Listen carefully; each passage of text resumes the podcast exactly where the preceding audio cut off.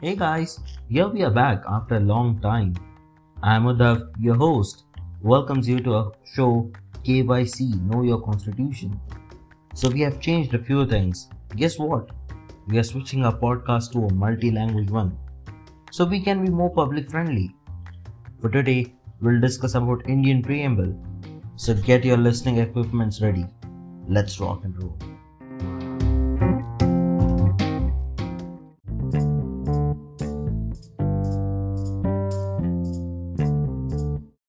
Text of the Constitution Preamble The American Constitution was the first to initiate with a preamble. Many countries, including India, followed this practice. The term preamble described as the introduction or preface to the Constitution. It contains a summary of the Constitution. N.A. Palkhiwala, renowned jurist and a constitutional expert, called the preamble the identity card of the Constitution. The preamble to the Indian Constitution is based on the Objectives Resolution, drafted and moved by Pandit Nehru and adopted by the Constituent Assembly.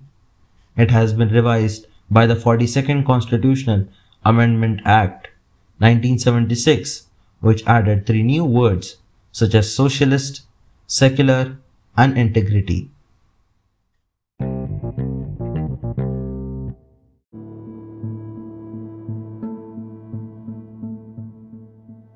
Now let's see how the Indian preamble looks like. The preamble of India.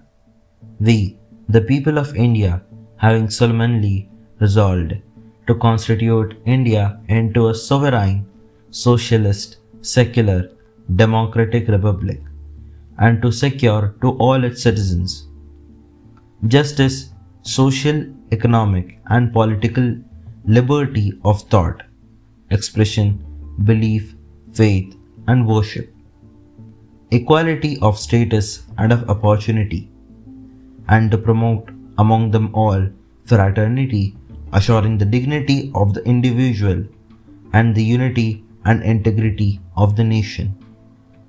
In our Constituent Assembly, this 26th day of November 1949, do hereby adopt, enact, and give to ourselves this Constitution.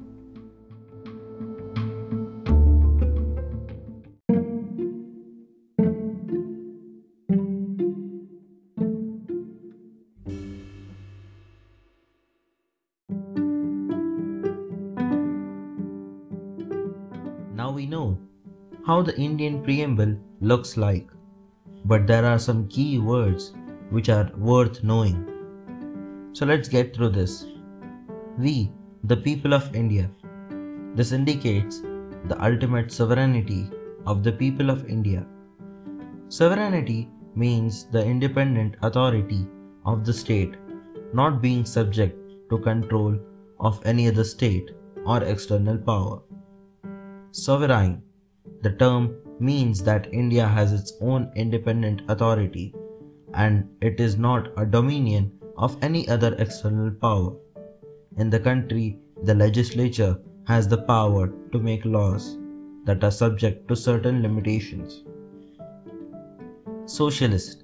The term means the achievement of socialist ends through democratic means.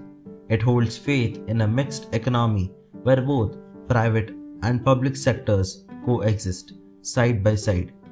It was added in the preamble by 42nd Amendment Act 1976.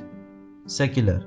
The term means that all the religions in India get equal respect, protection, and support from the state. It was incorporated in the preamble by the 42nd Constitutional Amendment Act 1976. Democratic. The term implies that the Constitution of India has an established form of constitution which gets authority from the will of the people expressed in an election. Republic. The term indicates that the head of the state is elected by the people. In India, the President of India is the elected head of the state.